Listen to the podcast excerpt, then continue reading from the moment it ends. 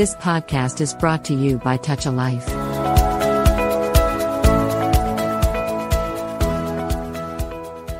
మీరు వింటున్నారు touch life వారి talk radio the science of happiness కార్యక్రమానికి స్వాగతం. నేను మీ ఆర్చేరవ ప్రతి వారం కూడా మనం సంతోషంగా ఉండటానికి దారులేంటి? వాటిని మనం తెలిసి తెలిసి ఎలా పోగొట్టుకుంటూ ఉంటాం? అలా పోగొట్టుకోకుండా ఉండాలంటే మన ప్రవర్తన ఎలా ఉండాలి? మన ఆలోచన ఎలా ఉండాలి? మనం ఎలా ఉండాలి? వీటన్నిటి గురించి మాట్లాడుకుంటున్నాం. సో కవిత గారు చాలా క్లియర్గా మనకి one by one points like teacher లాగా టీచ్ చేస్తున్నారు. సో ఈ వారం కూడా చాలా ఇంపార్టెంట్ అయిన ఒక టాపిక్ డిస్కస్ చేయబోతున్నాం. నాకు చాలా పెద్ద ఆ, అనుమానం ఉంటుంది. ఆ అనుమానాన్ని ఈ రోజు కవిత గారి ద్వారా తీర్చుకోబోతున్నాం. సో మనందరం తెలుసుకుందాం.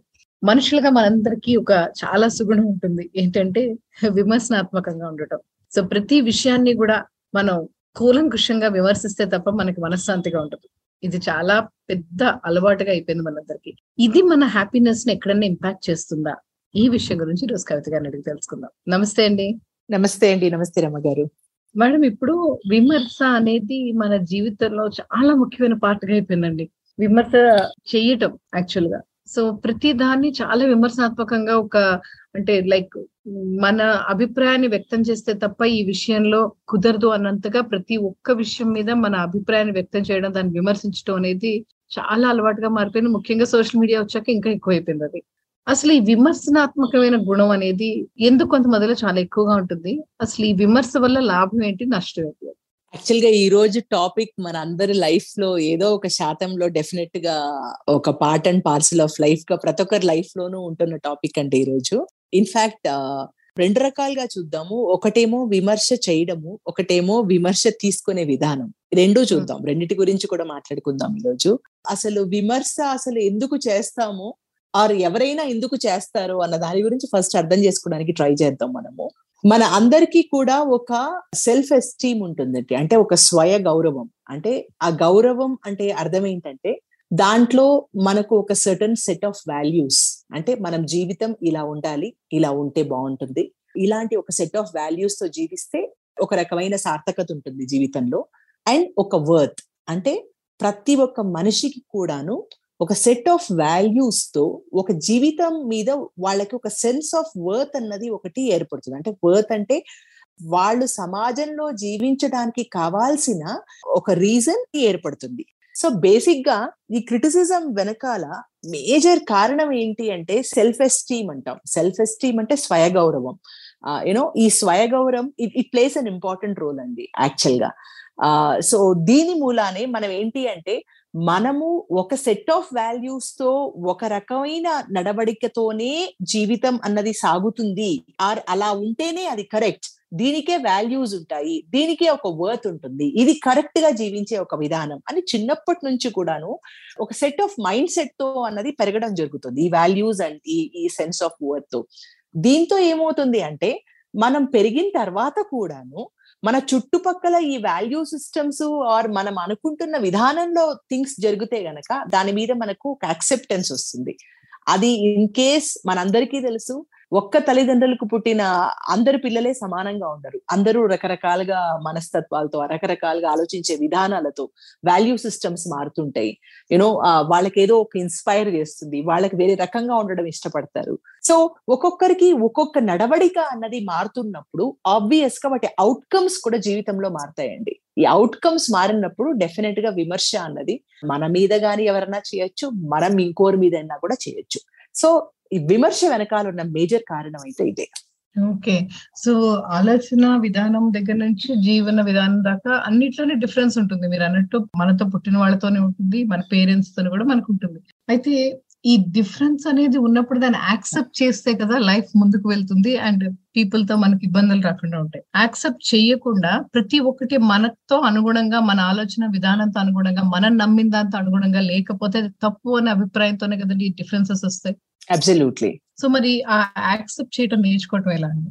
ఇక్కడ ఫస్ట్ థింగ్ యాక్సెప్ట్ చేయడం నేర్చుకోవడం కంటే కూడా అండి మనము విమర్శ అన్న పదాన్ని మనం అనాలిసిస్ చేస్తే గనక అందులో ఏది యాక్సెప్ట్ చేయాలో ఏది యాక్సెప్ట్ చేయకూడదో ఏది మనం ఓపెన్గా ఉండాలో అని అర్థం చేసుకోవడానికి ప్రయత్నిద్దాం మనం ఈరోజు. ఫస్ట్ ఒక విమర్శలో త్రీ థింగ్స్ ఉంటాయండి. ఒకటి కాంటెంట్. అంటే దేని గురించి విమర్శ జరుగుతుందో ఆర్ మనం ఇస్తున్నామో ఆ కాంటెంట్ ఆఫ్ ఇట్. రెండోది టోన్ ఆఫ్ ఇట్. అంటే మీరు ఎలాంటి ఒక వాయిస్తో ఒక టోన్తో ఆ విమర్శ ఇస్తున్నారో ఆర్ మీకు వినపడుతుందో ఆర్ తీసుకుంటున్నారో అన్నది రెండో రకం. రెండో కాంపోనెంట్ మనం దాంట్లో అర్థం చేసుకోవడానికి ప్రయత్నించాల్సింది. మూడో కాంపోనెంట్ విమర్శలో ఏంటి అంటే అది కన్స్ట్రక్టివ్గా ఉందా డిస్ట్రక్టివ్గా ఉందా? అంటే ప్రతి విమర్శ కూడాను దాంట్లో రెండు భాగాలు ఉంటాయి. రెండు రకాలుగా మనం ఫీడ్బ్యాక్ చూడొచ్చండి. విమర్శ అన్నది ఒక ఫీడ్బ్యాక్. కాకపోతే దాన్ని విమర్శ అన్న పదం ఎందుకు వాడతాము అంటే ఆ టోన్ మనకి బాధ పెడుతుందో మనల్ని డిస్టర్బ్ చేస్తుందో మనల్ని యూనో మన మన సెల్ఫ్ ఎస్టీమ్ని దెబ్బతింటుందో యూనో మనకి ఇన్సల్ట్గా ఫీల్ అవుతాము యూనో ఇలాంటి ఒక నెగటివ్ ఎమోషన్స్ క్రియేట్ చేసే అవకాశం ఉన్నప్పుడే దాన్ని మనం విమర్శ అంటాం. దాంట్లో మళ్ళీ రెండు రకాలు ఉంటాయి అది కన్స్ట్రక్టివ్ విమర్శన డిస్ట్రక్టివ్ విమర్శన. లైక్ ఫర్ ఎగ్జాంపుల్ నువ్వు ఎప్పుడు చదవట్లేదు అని ఒక తల్లి ఒక పిల్లవాడిని తిడుతుంది అంటే అది డిస్ట్రక్టివ్ విమర్శ కాదు. దాని వెనకాల ఒక ప్యూర్ ఇంటెంట్ ఉంది. ఒక మంచి ఉద్దేశం ఉంది. దాని వెనకాల ఒక ఆలోచించే ఇది ఉంది. యూనో ఒక మంచి జరగాల అన్న ఒక తపన ఉంది. So there is a constructive feedback in that criticism లో. సో మనం ఇక్కడ అర్థం చేసుకోవాల్సిన త్రీ కాంపోనెంట్స్ మనం ఫస్ట్ అర్థం చేసుకుందాం. ఫస్ట్ ఏంటి అంటే కాంటెంట్ ఈ కాంటెంట్ అన్నది మనము ఎమోషన్ లేకుండా టోన్ లేకుండా ఓన్లీ కాంటెంట్ చూడగలిగాం అనుకోండి నేర్చుకున్నాం అనుకోండి అక్సెప్టెన్స్ అన్నది పెరుగుతుంది. ఫర్ ఎగ్జాంపుల్ ఇప్పుడు సేమ్ ఎగ్జాంపుల్ చెప్తాను. ఒక తల్లి నువ్వు చదవాలని అన్నా నువ్వు చదవకపోతే అలాగే ఏంట్రా ఎప్పుడు ఇలాగే చదవట్లేదు ఎంతసేపు ఆటలు పాటలు అని అరుస్తున్నారు అనుకోండి. అక్కడ వినబడేది టోనే ఆ కాంటెంట్ కాదు. మనల్ని ఎప్పుడు కూడా డిస్టర్బ్ చేసేది టోనే కాంటెంట్ కాదు. కాంటెంట్ చాలా తక్కువ డిస్టర్బ్ చేస్తుంది మనల్ని. మనకి ఎందుకంటే యాజ్ హ్యూమన్ బీయింగ్స్ మన ఎక్స్ప్రెషన్ అండ్ ఎమోషన్ ఫస్ట్ మనల్ని ఆ యునో మనకు ఫస్ట్ అటెన్షన్ మనకు క్రియేట్ అయ్యేది ఆ ఆ టోన్ తోనే క్రియేట్ అవుతుంది. కాంటెంట్ అన్నది లేటర్గా క్రియేట్ అవుతుంది. ఎందుకు అంటే ఇంకొక చిన్న ఎగ్జాంపుల్ చెప్తాను. దొంగ వెదవాన్ ముద్దుగాను అనొచ్చు దొంగ వెదవాన్ తిట్టచ్చు. Content is the same but the expression really hurts or మనల్ని ముద్దు చేస్తున్నారా అన్న ఫ్యాక్ట్ వచ్చి మనకు అర్థమవుతుంది అక్కడ. సో ఇక్కడ మనకు మోస్ట్ ఇంపార్టెంట్ థింగ్ మనం అర్థం చేసుకోవాల్సింది విమర్శ ఇస్తున్నప్పుడు విమర్శ తీసుకుంటున్నప్పుడు tone tone is very very important అండి. ఆ మనము నేను ఎక్కడో చదివాను. ఆ మనకు కోపం వచ్చినప్పుడు పక్కనే ఉన్నా కూడా మనిషి గట్టిగా అరుస్తాం. ఆ మాట సైలెంట్గా చెప్పినా వినబడ్డా కూడాను గట్టిగా అరుస్తాం. అక్కడ ఆల్రెడీ ఒక డిస్టెన్స్ అనేది క్రియేట్ అయిపోతుంది. అంటే ఆల్రెడీ నీకు నాకు డిస్టెన్స్ ఎక్కువైపోయింది. అందుకని టాప్ ఆఫ్ మై వాయిస్లో నా కోపాన్ని ప్రదర్శిస్తే తప్పితే నాకు ఆ కోపం అన్నది తగ్గదు అక్కడ. అదే when you are in love మీరు సాఫ్ట్గా బాగా ఉన్నప్పుడు మీరు చాలా సాఫ్ట్గా మాట్లాడతారు. ఎవరైనా కూడా ఫర్ దట్ మ్యాటర్ సాఫ్ట్గా మాట్లాడతారు. అది ఎంత దూరం ఉన్నా సాఫ్ట్గా మాట్లాడినా వినబడుతుంది. సో ఇక్కడ మోస్ట్ ఇంపార్టెంట్ థింగ్ ఏంటి అంటే ఎలా యాక్సెప్ట్ చెయ్యాలి అడడం కంటే కూడా ఫస్ట్ మనకు మన పిల్లలకు కానీ మనం కానీ ఈ చేస్తున్న విమర్శలో మనకు ఏమన్నా కన్స్ట్రక్టివ్గా యూస్ అయ్యేది ఏమన్నా ఉన్నదా? చదవట్లేదు ఆర్ ఆర్ ఇట్ట చేసుకుంటే బాగుంటుందనో అన్నిట్లోనూ లేట్ అవుతున్నామనో లేకపోతే మనల్లో మనం సరిగ్గా చూసుకోవట్లేదను ఎక్సర్సైజ్ చేయట్లేదను లావ్ అయిపోతున్నామను మనం ఇప్పుడు ఏమంటాం బాడీ షేమింగ్ అంటాం. బట్ ఓకే మన క్లోజ్ లవ్ వన్స్ అనుకోండి మన తల్లిదండ్రులే మన ఫ్రెండ్స్ వెరీ గుడ్ ఫ్రెండ్స్ ఎందుకు ఇలా లావ్ అవుతున్నావు? సన్నబడొచ్చు కదా. అంటే అది మనకు విమర్శలా కనబడొచ్చు. కాకపోతే ఆ లావ్ అవ్వడం మూలాన వచ్చే లైఫ్ స్టైల్ డిసీజెస్ గురించి మనం ఆలోచించట్లేదు ఆ మూమెంట్లో సో మనం ఫస్ట్ ఆ కాంటెంట్ని మనం ఎమోషన్ ఆ టోన్ అని పక్కన పెట్టి మనం ప్రాక్టీస్ చేయాల్సిన పాయింట్ ఏంటి అంటే ఆ కాంటెంట్కు ఉన్న వాల్యూ ఎంత అది కన్స్ట్రక్టివ్ కాంటెంటా డిస్ట్రక్టివ్ కాంటెంటా ఏమీ లేకుండా నువ్వు నల్లగా ఉన్నావు అని ఎవరైనా విమర్శించాలనుకోండి నల్లగా ఉన్నప్పుడు నల్లగానే ఉంటాను తెల్లగా ఎలా అవుతా నేను? అది మనం యాక్సెప్ట్ చేయకూడదు. That is a destructive feedback అది. సో ఇక్కడ మనం ప్రతిసారి కూడా విమర్శిస్తున్నప్పుడు దాంట్లో ఉన్న కాంటెంట్ని విశ్లేషించడం కానీ నేర్చుకోవడం మొదలు పెట్టాము అంటే కొన్ని కాంటెంట్ అన్నది డెఫినెట్గా మనకి అక్సెప్ట్ అవుతుంది అని టోన్ అని పక్కన పెట్టేద్దామండి. టోన్ అన్నది ఏంటి అంటే ఆ మూమెంట్కి వాళ్ళు క్రియేట్ చేసే ఒక ఎక్స్ప్రెషన్. టోన్ కాకుండా దాంట్లో ఉన్న కాంటెంట్ని విశ్లేషించి ఈ కాంటెంట్ మనకి కన్స్ట్రక్టివ్గా యూజ్ అవుతుంది అంటే డెఫినెట్గా అది మనం పాటించడం అన్నది అది మనకే బెనిఫిట్ అవుతుంది. లేదు అది డిస్ట్రక్టివ్గా మనల్ని దెబ్బతింటుంది. మనం మా మార్చలేని పరిస్థితి మనకు క్రియేట్ అవుతోంది అంటే గనక అలాంటప్పుడు నేను ఓన్లీ రెండు ఆప్షన్స్ అందరికీ సలహా ఇస్తాను. ఒకటి అవాయిడ్ చేయడం నేర్చుకోండి ఒకటి డెఫ్ అవ్వండి. పట్టించుకోవాల్సిన అవసరం అసలు లేదు. అండ్ మనము కూడా ఇంకొన్ని విమర్శిస్తున్నప్పుడు ఈ పాయింట్ కాంటెంట్ మనం మంచి చేయాలనుకుంటున్నామా? మన ఈ మనం ఊరికే ఏదో అవతల వాడిని డిస్ట్రక్ట్ చేసి అవతల వాడిని పనికి రాకుండా చేయాలన్నది మన ఉద్దేశమా? అరేదో వాళ్ళకి మంచి చెయ్యాలా అన్నది మన ఉద్దేశమా? మంచి చెయ్యాలా అన్నది మన ఉద్దేశం అంటే గనక డెఫినెట్గా మనం టోన్ మార్చుకోగలిగితే గనక మనం బెటర్ ఫీడ్బ్యాక్ ఇవ్వగలిగే వాళ్ళమైతే అవుతామండి. అప్పుడు అది విమర్శ కాదు అది ఫీడ్బ్యాక్ ఆర్ గైడెన్స్ కింద మారిపోతుంది. అంటే ఒక క్రిటిసిజం ని గైడెన్స్ కింద మార్చుకోగలిగే ఒక శక్తి అనేది మన టోన్ మీద ఆధారపడి ఉంది we can definitely change it and మనం చేంజ్ చేయగలిగే దాని గురించే మాట్లాడాలి. చేంజ్ కాలేని దాని గురించి మనం తీసుకోవద్దు మనకి ఇచ్చినా కూడా మనం ఇవ్వద్దు ఎవరికి కూడా. పర్ఫెక్ట్ అండి. సో విమర్శ అన్న ఒక పదం ఏదైతే నెగిటివ్ వర్డ్ లాగా మనం తీసుకుంటామో దాన్ని మనం బలంగా మార్చుకోవటం ఎలాగా? అలాగే దాన్ని సింపుల్గా ఫీడ్బ్యాక్గా మార్చేయటం ఎలాగా? ఆ ఫీడ్బ్యాక్గా మార్చేయడానికి మన టోన్ని మారిస్తే సరిపోతుంది అది ఫీడ్బ్యాక్ అవుతుంది. ఆ టోన్ కొంచెం హార్ష్గా ఉంటే అది విమర్శ అవుతుంది. సో టోనే కాదండి. ఇంకొకటి ఏంటంటే అక్కడ టోన్తో పాటు నిజంగానే మార్చగలమా లేదా? నేను పొట్టిగా ఉన్నాను పొడవుగా అవ్వాలంటే ఎలా అవుతాను? పొడవుగా ఎలా మారగలను? That's not in my control so మన కంట్రోల్లో విత్ ఇన్ ద కంట్రోల్ ఒక లోకస్ ఆఫ్ కంట్రోల్లో ఉండి టోన్ మనం తగ్గించుకుంటే గనక అది డెఫినెట్గా అదొక మంచి ఫీడ్బ్యాక్ కింద మంచి గైడెన్స్ కింద మారే అవకాశం చాలా హై ఉంటుందండి. కరెక్ట్ సో డియర్ లిజినెస్ ఇక్కడ కవిత గారు చాలా క్లియర్గా మనకి ఏం చెప్తున్నారంటే విమర్శ అనేది మంచిదా చెడ్డదా అన్నది పక్కన పెట్టేస్తే సో ఎందుకంటే మంచిదా అంటే కన్స్ట్రక్టివ్గా ఉన్నప్పుడు అది డెఫినెట్గా మనకి మంచి చేస్తుంది. ఎవరైనా వచ్చి నువ్వు ఇలా చేస్తున్నావు ఇది కరెక్ట్ కాదని చెప్తున్నారంటే ఆ విమర్శను కనుక మనం కరెక్ట్గా తీసుకోగలిగితే దాంట్లో ఉన్న విషయాన్ని కరెక్ట్గా తీసుకోగలిగితే మనం అభివృద్ధి చెందుతాం. సో ఇందాక అన్నట్టు ఆ టోన్ని తీసుకోవద్దు వాళ్ళు చెప్పే విధానాన్ని వదిలేసేయండి వాళ్ళు చెప్తున్న విషయాన్ని మాత్రం గ్రహించండి అని చెప్తున్నారు. సో ఇది ఒకటి. రెండు మనం ఎవరికైనా ఇవ్వాలి అనుకున్నప్పుడు విమర్శని విమర్శగా ఇస్తున్నావా ఫీడ్బ్యాక్గా ఇస్తున్నావా? సో విమర్శగా ఇస్తున్నావంటే మన ఇమోషన్స్ మొత్తాన్ని బయటపెట్టి మన లోపల ఉన్న కోపాన్నో ఇంకేదైనా అసహనానో అన్నిటిని బయట పెట్టేసి ఒక విషయాన్ని కన్వే చేయటం. లేదు ఫీడ్బ్యాక్ ఇస్తున్నాం అనుకున్నప్పుడు ఎదుటి మంచి జరిగేలాగా వాళ్ళల్లో ఉండే లోపాలు అవ్వచ్చు ఇంకోటి అవ్వచ్చు దాన్ని మనం వాళ్ళకి ఫీడ్బ్యాక్గా ఇవ్వటం. ఈ చిన్న తేడా మనకి తెలియగలిగితే మన ఉద్దేశం ఏంటి? అసలు ఈ రోజు ఈ విమర్శ నేను చేయటం ద్వారా నేను ఏం సాధించాలనుకుంటున్నాను?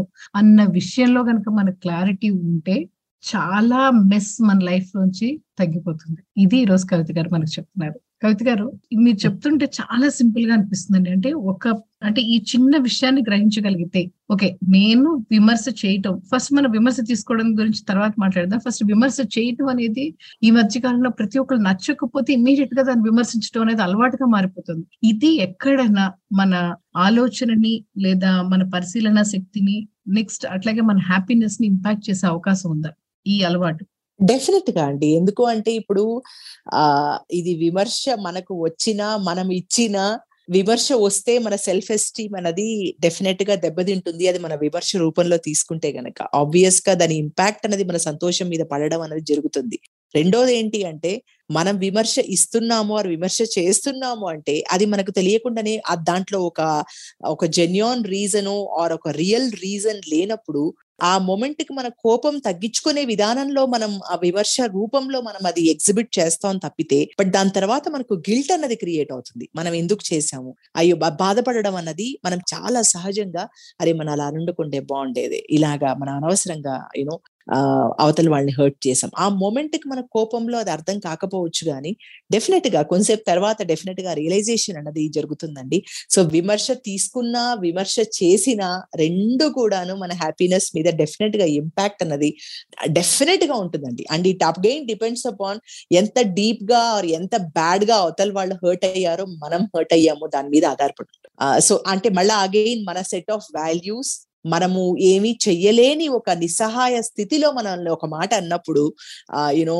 లైక్ నేను ఇంత ముందర చెప్పిన సేమ్ ఎగ్జాంపుల్ నేను పొట్టిగా ఉన్నాను నేను లావుగా ఉన్నాను నల్లగా ఉన్నాను యూనో అందంగా లేను you know something like that you know anything నా బ్యాంక్ బ్యాలెన్స్ కొన్ని కోట్లు లేవు. అంటే ఇవన్నీ నేను ఇమీడియట్గా చేయగలిగేవి కాదు. ఈ డెఫినెట్గా మనల్ని మన సెల్ఫ్ ఎస్టీమ్ని బాగా దెబ్బతినే అవకాశం హై ఉంటుంది. దాంతో మన సంతోషం కోల్పోయే అవకాశాలు కూడా డెఫినెట్గా హై ఉంటాయండి.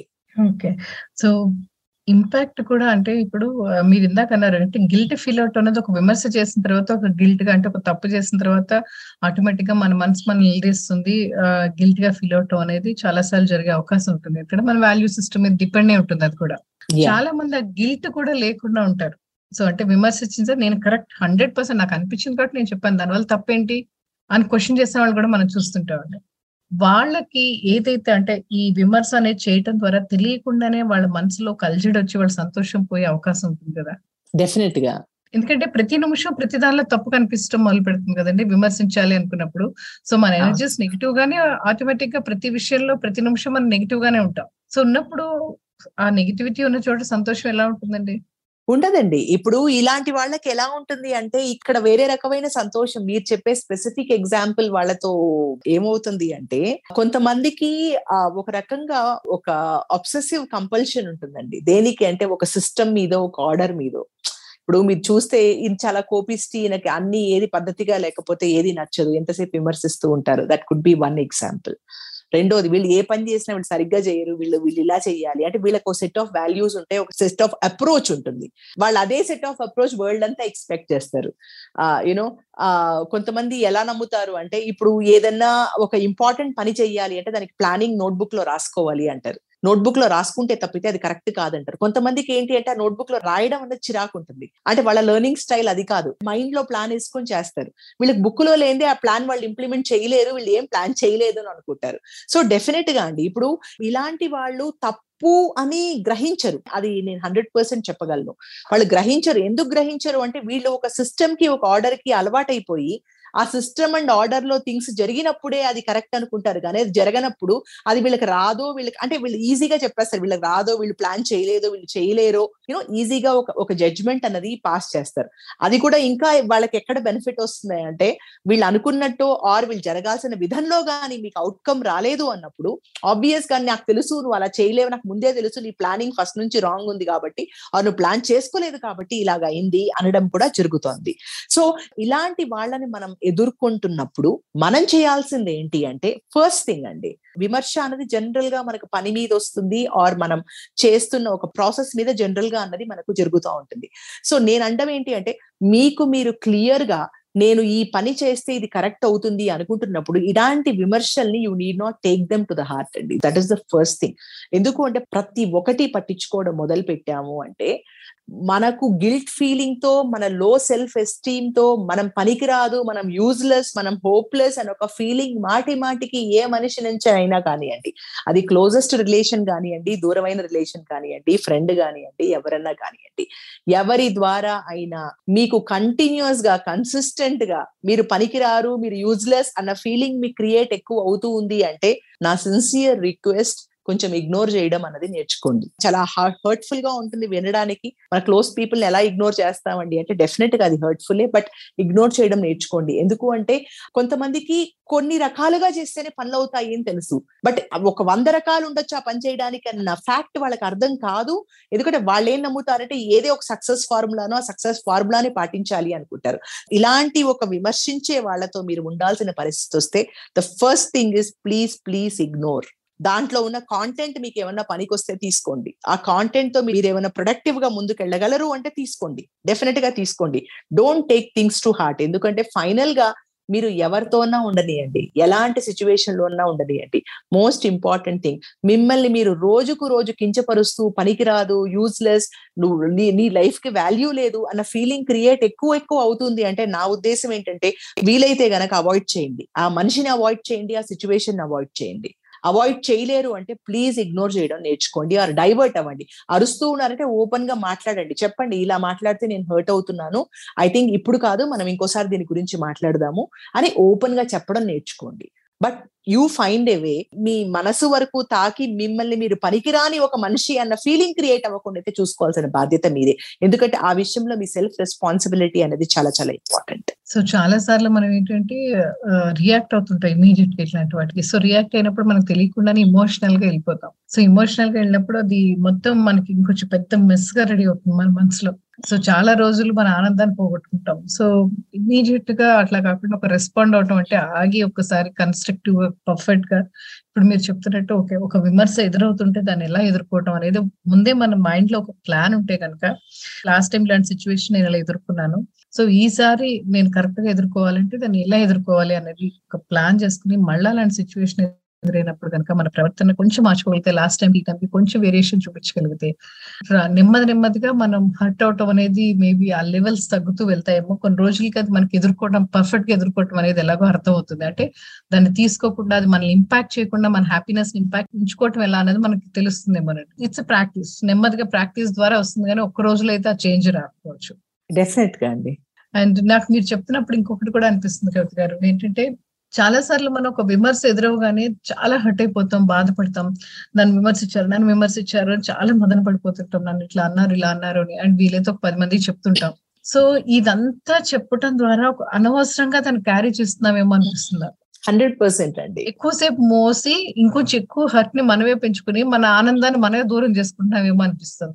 డెఫినెట్గా అండి డెఫినెట్గా. ఎందుకంటే మన బ్రెయిన్ స్ట్రక్చర్ ఎలా ఉంటుందంటే అండి ఎన్నిసార్లు మీరు ఆలోచిస్తున్నారు అంటే అది మళ్ళా ఫస్ట్ టైం జరిగినట్టు మీ ఎమోషన్స్ అన్నవి క్రియేట్ అవుతాయి. సో ఎన్నిసార్లు మీరు రిపీట్ చేస్తున్నారు ఎంత మందితో రిపీట్ చేస్తున్నారు అంటే అన్నిసార్లు అది ఫస్ట్ టైం జరుగుతున్నట్టు అంత ఇంటెన్సిటీ ఆఫ్ ఫీలింగ్స్ అన్నవి మళ్ళా డెవలప్ అవుతాయి మీలో. డెవలప్ అయినప్పుడు ఏమవుతుంది అంటే మీరు ఎదుర్కొనే శక్తి కంటే కూడాను నా మీద నాకు ఇలా అన్నారు అన్న బాధ ఎక్కువ క్రియేట్ అయ్యి యూనో దాంతో మీరు ఇంకా మీకు మిమ్మల్ని మీ సెన్స్ ఆఫ్ వర్త్ మీ సెల్ఫ్ ఎస్టీమ్ అనేది ఇంకా లోవర్ అయిపోయే ఛాన్సెస్ చాలా హై ఉంటాయండి. Okay okay. సో సో విమర్శ అనేది అంటే మన చేతిలో ఒక ఇరవై కేజీలు బరువు పెట్టి ఎవరన్నా మొయ్యమనగానే మనం మొయ్యలేక ఇంతవల్ల నా వల్ల కాదని పక్కన పెట్టేసినట్టు ఇలా ఎవరన్నా మనం విమర్శించగానే ఇమీడియట్గా దాన్ని తీసి పక్కన పెట్టేయాలి ఫస్ట్ ఇది చాలా బరువు ఇంత బరువు నా బ్రెయిన్కి ఇవ్వాల్సిన అవసరం లేదు. అండ్ ఇంత ఇంప్రింట్స్ కూడా అక్కర్లేదు నా బ్రెయిన్లో అని చెప్పేసి దాన్ని ఫస్ట్ పక్కన పెట్టేయాలి. అబ్సల్యూట్లీ అండి. అండ్ ఇంకొకటి ఏంటంటే అండి ఇప్పుడు నేను ఇంత ముందర అన్నట్టు ఆ విమర్శలో ఉన్న కాంటెంట్ని ఫస్ట్ మనము విశ్లేషించామంటే గనక నిజంగానే కన్స్ట్రక్టివ్ ఫీడ్బ్యాక్ డిస్ట్రక్టివ్ ఫీడ్బ్యాక్ అని మనకు అర్థమవుతుంది. కన్స్ట్రక్టివ్ ఫీడ్బ్యాక్ అనుకోండి ఆబ్వియస్గా దాని మూలాన మనం బెనిఫిట్ అవుతున్నాము అంటే ఓకే ఇమీడియట్గా మనం వాళ్ళ లెవెల్ ఆఫ్ ఎక్స్పెక్టేషన్తో మనం చేయలేకపోయినా కూడా బట్ అట్లీస్ట్ మనం ఆ చేయగలిగే వైపు మనం దారి తీసే ఒక అవకాశంగా ఇది ఏర్పడే ఛాన్సెస్ చాలా హై ఉంటాయి. రెండోది డిస్ట్రక్టివ్ ఫీడ్బ్యాక్ అనుకోండి. అంటే దీని మూలాన మనకున్న సెల్ఫ్ ఎస్టీమ్ ఇంకా తగ్గిపోతుంది మనకి ఇంకా పనికి రాకుండా పోతున్నాం ఆర్ మనం జీవించడానికి మనకు వాల్యూ లేకుండా పోతుంది అన్న ఫీలింగ్ అప్పుడు ఇగ్నోర్ చేయడం ఇస్ ద బెస్ట్ అండి. ఎందుకు అంటే మీ గురించి మీకంటే బెటర్గా తెలిసిన వాళ్ళు ఎవరూ లేరు. పక్కన వాడు మీ గురించి ఏదో అన్నంత మాత్రాన అది నిజం అవ్వచ్చు కానీ అది నిజంగా వాళ్ళు అనుకునేంత వాళ్ళ వాల్యూ సిస్టమ్స్ తగ్గట్టు మీరు ఉండాలా అని రూల్ ఏం లేదండి. ఎందుకంటే ద బ్యూటీ ఆఫ్ లైఫ్ ఏంటంటే ప్రతి ఒక్కడు every person is unique and every person has a way of life every పర్సన్కి వాళ్ళు చేసే విధానాలు వాళ్ళకు ఉన్నాయి every person success is different అండి. సో ఈ పూట సక్సెస్ రాలేదు అంటే ఎప్పుడు రాదు అని కాదు. సో డెఫినెట్గా మీ మీద మీ నమ్మకం అంటే ఆ సెల్ఫ్ బిలీఫ్ అన్నది ఎప్పుడు మీకు స్ట్రాంగ్గా ఉంటుందో ఆ విమర్శ అన్నది మిమ్మల్ని పెద్ద టచ్ చేయదండి అప్పుడు. అది చాలా ఇంపార్టెంట్. మీ గురించి మీకు బాగా తెలుసుకోవాలి. You are the first person to know you. పక్కన వాడు నువ్వు నువ్వు యూజ్లెస్ అంటే నువ్వు యూజ్లెస్ అయిపోవు. నేను పొడవుగా ఉన్నాను అనుకోండి. నన్ను ఎవరైనా వచ్చి నువ్వు చాలా పొట్టిగా ఉన్నావు అంటే నేను నవ్వు వదిలేస్తాను. ఎందుకంటే బికాస్ నాకు తెలిసి నేను పొడవుగా ఉన్నానని. నువ్వు వచ్చి నన్ను సో అంటే నా మీద నాకు ఆ నమ్మకం అనేది నా గురించి నాకు అంతగా తెలియటం అనేది చాలా ఇంపార్టెంట్. తెలిసినప్పుడు వేరే ఏ విషయం గురించి అయినా కూడా ఎవరైనా చెప్పినా కూడా నువ్వు చాలా క్రికెట్గా ఉన్నావు లేదా నువ్వు నీకు సరిగా వర్క్ చేయటం రాదు నువ్వు ఇది చేస్తున్నావు నా గురించి నాకు తెలిసినప్పుడు వాటిని నేను తీసుకోవాల్సిన అవసరం ఉండదు. ప్రతి ఒక్కళ్ళం చేయాల్సిన హోంవర్క్ ఏంటంటే మన గురించి మనకి పూర్తి అవగాహన అనేది ఉండటం అనేది చాలా ఇంపార్టెంట్. అప్పుడు ఎవరు వచ్చి సడన్గా మన షేటర్ చేసేసారు మొత్తం కదిపి కుదిపలేరు ఎవరు మనల్ని. అబ్సల్యూట్లీ ఇది ఇప్పుడు మీరు మొత్తం ఇంత చెప్పిన తర్వాత నాకు రెండు విషయాలు అయితే చాలా క్లియర్గా అర్థమయ్యారు గారు. ఒకటి ఏంటంటే ఫస్ట్ మన మీద మనకి కంప్లీట్గా ఒక అవగాహన ఉండటం అనేది ముఖ్యం. ఏది విమర్శ ఏది నాకు ఉపయోగపడే విమర్శ అనే చిన్న క్లారిటీ కూడా ఉండటం అవసరం. సో ఎవరిస్తున్నారు? ఆ విమర్శ ఇచ్చే వాళ్ళ అర్హత ఏంటి? ఆ నన్ను విమర్శించే వాళ్ళ అర్హత ఏంటి అన్నది తెలుసుకుని దాన్ని నేను ఎంతవరకు తీసుకోవాలి తీసుకోకలేదని అని తెలియటం. ఒకవేళ అది హర్ట్ చేసినా కూడా దాన్ని ఇమ్మీడియట్గా మన మైండ్ లోంచి పక్కకు తీసి పెట్టగలగటం అండ్ తర్వాత విషయం ముఖ్యంగా ఏంటంటే మనం విమర్శ చేయాల్సి వచ్చేటప్పుడు లేదా మనకి ఏదైనా నచ్చినప్పుడు మనం కన్వే చేసే విధానం ఎట్లా ఉంది ఎదుటి వాళ్ళని బాధ పెట్టేలాగా చెప్తున్నావా? మన ఉద్దేశం ఏంటి అసలు విమర్శ చేయటం వెనక మన ఉద్దేశం ఏంటనే తెలుసుకోగలిగితే? అండ్ అతి ముఖ్యమైనది ఏంటంటే అసలు ఈ విమర్శ ఇవ్వటము తీసుకోవటం ఈ మొత్తం విషయంలో మనం చాలా విలువైందని కోల్పోతాం. అది ఏంటంటే ఆనందాన్ని. సో ఆ దాన్ని కోల్పోతాం అనే విషయం కనుక అవగాహనలో ఉంటే అసలు ప్రత్యేకంగా ఎవరు ఈ విమర్శ జోలికి వెళ్ళకుండా ఉంటారు నాకు అనిపిస్తుంది. అబ్సల్యూట్లీ మీరు అన్న ఈ పాయింట్స్ ఏమున్నాయో ఇది చాలా ఇంపార్టెంట్ అండి. మీరు అన్నట్టు దాని షార్ట్గా విమర్శని మనం ఆ ఫీడ్బ్యాక్ మనకు యూజ్ అవుతుందా యూజ్ అవ్వదా? యూజ్ అవ్వదు. మన కంట్రోల్లో ఉందా మన కంట్రోల్లో లేదా? ఇంతకుముందు మీరు చెప్పిన ఎగ్జాంపుల్ నువ్వు పొట్టిగా ఉన్నావు అంటే నాకు ఆల్రెడీ నాకు ఇరవై ఐదేళ్ళు దాటిన తర్వాత ఇంకా పొడుగయ్యే అవకాశమే లేదు. నువ్వు ఎన్నిసార్లు పొట్టి అంటే నన్ను బాధపెట్టడం తప్పితే నేను పొడుగు అవ్వలేను అలాంటప్పుడు అది తీసుకోవడంలో పాయింట్ లేదు. I'm like this I'm unique so నా నా పర్సనాలిటీ నా identity is my own right so అలాగా అది మూడోది ఏంటి అంటే రియాక్ట్ అయిపోకుండా ఏ ఎలాంటి విమర్శ వచ్చినా కూడా అవతల వాడు ప్రాబ్లం మాటి మాటికి అలా చేస్తున్నారంటే అది వాళ్ళ ప్రాబ్లం అండి అది మన ప్రాబ్లం కాదు అది. అండ్ మోస్ట్ ఇంపార్టెంట్ థింగ్ మీరు అన్నట్టు సెల్ఫ్ అవేర్నెస్ అంటే మనం ఏంటి అన్నది మనకు ఫస్ట్ తెలియాలి. మన గురించి మనకు తెలిసినప్పుడు మన పక్కన వాడు ఏమంటున్నాడో మనం ఆలోచించాల్సిన అవసరం లేదు. అండ్ దాని గురించి మనం పెద్ద పట్టించుకోవాల్సిన అవసరం లేదు. అండ్ ఆ మోస్ట్ ఇంపార్టెంట్ థింగ్ మన క్లోజ్ పీపుల్ మన ఫ్యామిలీ మెంబర్స్ మనం వాళ్ళతో డే ఇన్ డే అవుటే ఉంటున్నాం. వాళ్ళు ఎప్పుడు ఇలాగే ఉంటున్నారంటే నాకు తెలిసి ఏంటంటే కొంచెం ఇగ్నోర్ చేయడం అనేది నేర్చుకున్నాం. ఎందుకంటే ఈ ఇది ఇలాగ వాళ్ళు నేర్చుకోకనే వాళ్ళు ఇలా అయిపోయారు. అట్లీస్ట్ మనం కూడా అలా తయారవ్వకుండా ఉండాలి అంటే మనం ఏంటి అంటే కొంచెం కంట్రోల్డ్గా మన ఎమోషన్స్ని కంట్రోల్డ్గా మనం చెప్పే విధానాన్ని మన ఎక్స్ప్రెషన్ని కంట్రోల్డ్గా పెట్టుకొని మనం ఇవ్వాల్సిన చోటు ఇస్తే we can become better people then people around us పక్కన వాడి కంటే మనం బెటర్ గా ఉండాలన్న ఆలోచన మన మైండ్లో ఉన్నప్పుడు ఏమవుతుంది అంటే పక్కన వాడి విమర్శ మనల్ని బాధ పెట్టడం కంటే కూడా మనం ఏమి నేర్చుకోకూడదు అన్నది కూడా మనం నేర్చుకుంటామండి. So I think these are the things that will help us perfect Kavitha garu. Thank you so much like week on week మీరు ఎవ్రీ వీక్ ఒక్కొక్క టిప్ చెప్తున్నారు మాకు.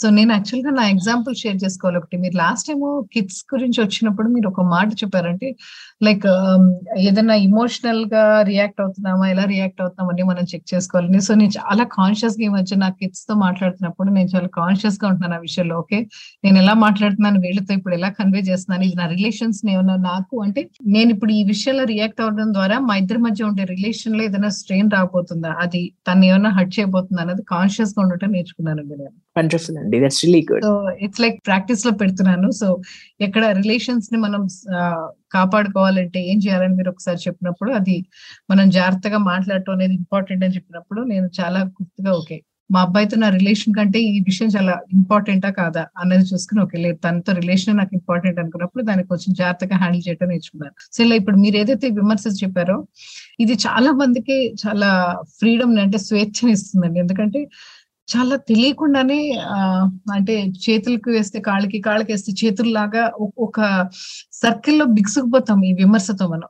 సో ఏమవుతుందంటే నాకు ఎవరో విమర్శ ఇచ్చారు నేను మళ్ళా దాని విమర్శ తిరిగి వాళ్ళకి ఇచ్చేస్తుంటారు. వాళ్ళు మళ్ళీ నాకు ఇస్తారు నేను వాళ్ళకి ఇస్తాను. ఈ అంతా ఎప్పటికీ అవ్వట్లేదు. ఈ సైకిల్లో ఇరుక్కుపోతామండి యాక్చువల్గా మనకు తెలియదు ఆ విషయం కానీ దాంట్లో ఇరుక్కుపోయినప్పుడు మనకు స్పృహ కూడా ఉండదు. సడన్గా ఎప్పుడు ఒకసారి గేమ్ ఆగినప్పుడు ఏంటి నేను ఏం చేస్తున్నాను ఎక్కడున్నాను ఏం చేస్తున్నాను ఒక స్పృహ వచ్చినప్పుడు మదన పడతాం. అరే ఏంటి ఎందుకు అని ఎందుకంటే ఈ మొత్తంలో మనం చాలా వాల్యుబుల్ ఎందుకు కోల్పోయేది ఏంటంటే మనశ్శాంతిని ఆనందాన్ని. సో మనశ్శాంతి ఉండదు ఆ సంతోషం కూడా ఉండదు. సో ఈ ఈ మెస్లో ఉన్నంతసేపు మనం పోగొట్టుకుంటాం కదా ఆ హ్యాపీనెస్ పోకుండా ఉండాలంటే అసలు ఫస్ట్ ఈ లూప్లో పడకుండా ఉండాలి. ఆ లూప్లో పడ్డామంటే బయటికి రావడం చాలా కష్టం. పులి మీద స్వారీ లాంటిది విమర్శ అనేది ఒకసారి వెళ్ళాక దాని నోట్లో పట్టడం లేదా ఇంకోటో జరుగుతుంది కాబట్టి మనం పడద్దు ఇంకొకరిని పడేయద్దు. సో ఇది ఈ రోజు మన కవిత గారు నేర్పించింది. థ్యాంక్ యూ సో మచ్ అండి. థ్యాంక్ యూ అండి thank you so much so dear listeners please please please social మీడియాలో మన వాళ్ళే కదా అని చెప్పి మనం ఇష్టానుసారంగా విమర్శ చేస్తూనే ఉంటాం. పొలిటికల్ లీడర్స్ దగ్గర మొదలుపెట్టి సినిమా యాక్టర్స్ దాకా నచ్చిన సినిమా దగ్గర నుంచి పక్కింటి వాళ్ళ బిహేవియర్ దాకా ప్రతి ఒక్కదాన్ని విమర్శించి ఒక గుణాన్ని మనం తెలియకుండా అలవర్చుకుంటున్నాం. మీరు ఒకసారి సోషల్ మీడియా చూస్తే కనుక ఈ మధ్య కాలంలో గత కొన్నేళ్ళుగా రెండు మూడేళ్ళలో ఇది చాలా ఎక్కువగా కనిపిస్తుంది మనకి. సో ఎవరో ఒకళ్ళు విమర్శించారు కదా అని చెప్పి మనము విమర్శించేసి ఇమీడియట్గా ఇది కామన్ అందరూ అందరూ అందరినీ విమర్శిస్తున్నారు కదా అనుకుంటున్నాం కానీ తెలియకుండా అది మన సంతోషాన్ని ఇంపాక్ట్ చేస్తుంది. ఒక గుణం అంటారు కదా ఒక ప్రాక్టీస్ అలవాటు అయిపోతే ప్రతి ఒక్కటి ఇంక రేపు చూసిన తర్వాత గులాబీ పువ్వు కనిపిస్తే కూడా అరే దీని రేకులు ఎర్రగా ఎందుకు ఉన్నాయి తెల్లగా ఎందుకు లేదని అనిపిస్తుంది. మల్లెపూ కనిపిస్తే పెద్దగా గులాబీలా ఎందుకు లేదు అనిపిస్తుంది. సో తెలియకుండా మనలో విమర్శించే అనే గుణం మనలో చాలా చేంజెస్ తీసుకొస్తుంది కాబట్టి అది అసలు వద్దే వద్దు అని చెప్తున్నారు కవిత గారు. సో విమర్శించాలి అనుకునేటప్పుడు నిజంగా ఎదుటి వాళ్ళు వ్యక్తి మంచి కోరుకుంటే ఎలా విమర్శించాలో కూడా మనకు నేర్పించారు. ప్రాక్టీస్ చేద్దాం. మన సంతోషాన్ని మనం కాపాడుకోవడం మన చేతుల్లోనే ఉంటుంది. ఆ విమర్శ జోలికి వెళ్ళద్దు అది నిప్పు. దిస్ ఇస్ రమా సైన్గా ఫర్ టుడే బై బై హ్యాపీగా ఉండండి. నవ్వుతుండండి. మళ్ళా వచ్చే వారం ద సైన్స్ ఆఫ్ హ్యాపీనెస్లో చాలా మోస్ట్ ఇంపార్టెంట్ టాపిక్తో మీ ముందుకు రాబోతున్నాను. You have just listened to Tall Radio Podcast. For more podcasts, visit www.touchalife.org.